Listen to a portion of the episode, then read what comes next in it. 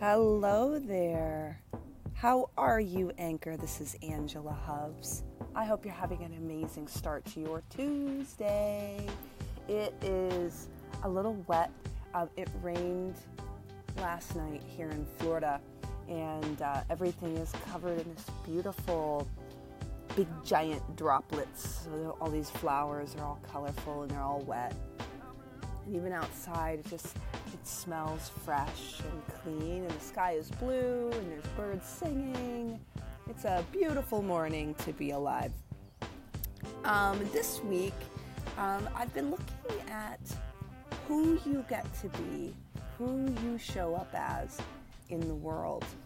Um, it's interesting. I I love using this podcast as an opportunity to really explore what it is that I do.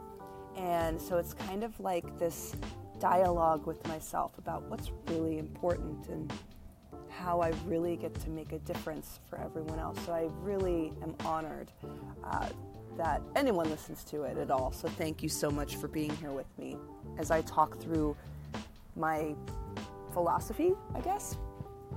And yesterday I did a Facebook Live about this idea of exercise being a gym for the version of you that you want to see. I started my journey as a fitness person before I was a lifestyle coach. Um, as a, I was a lifeguard when I first when I got my first job.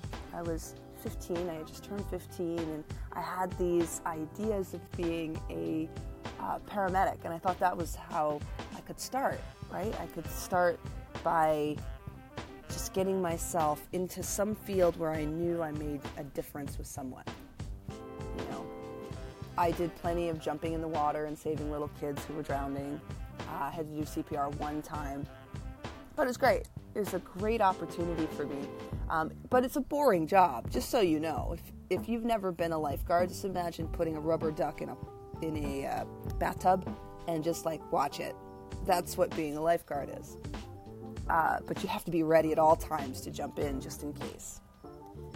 So, after I'd say a year or so of just sitting in the chair, of watching everybody in the pool, uh, on my left is where the deep end was, and I remember watching the water aerobics instructors teaching these deep aerobics classes, and to my right was the shallow end, where there was shallow water aerobics classes going on. Generally speaking, it was older people or people with injuries, and I didn't see many people with injuries.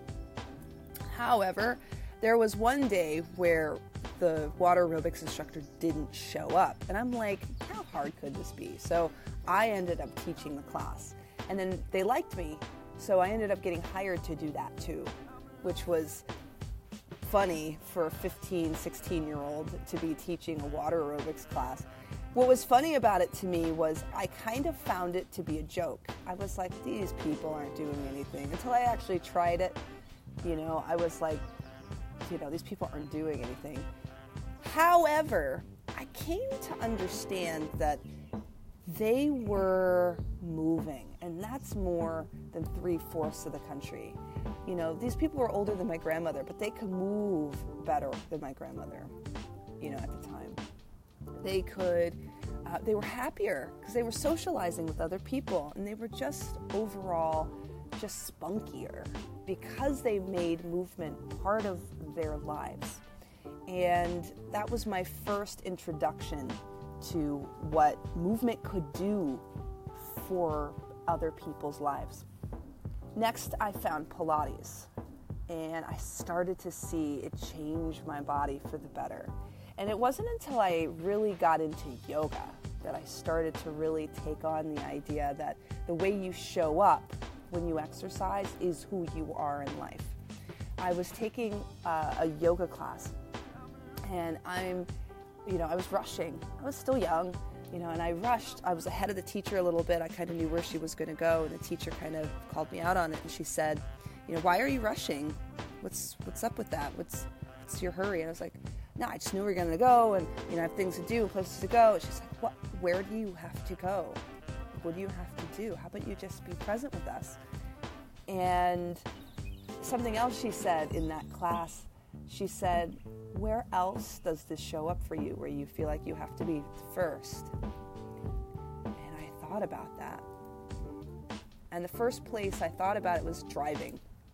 You know, when I'm driving, I need to go where I'm going and I need to be you know, I, I gotta go. I gotta go. I, you know, I got things to do and places, but I don't. You know, there's no rush, no hurry to getting to where I'm going. I'm not fighting fire.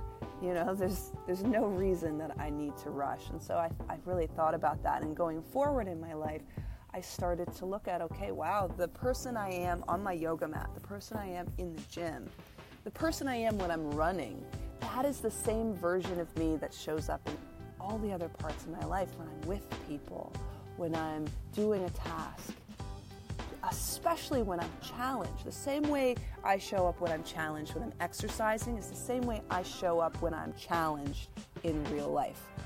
So I started to take it on that the way I exercise gets to be a gym now for the, my personality, for who I get to be in the world.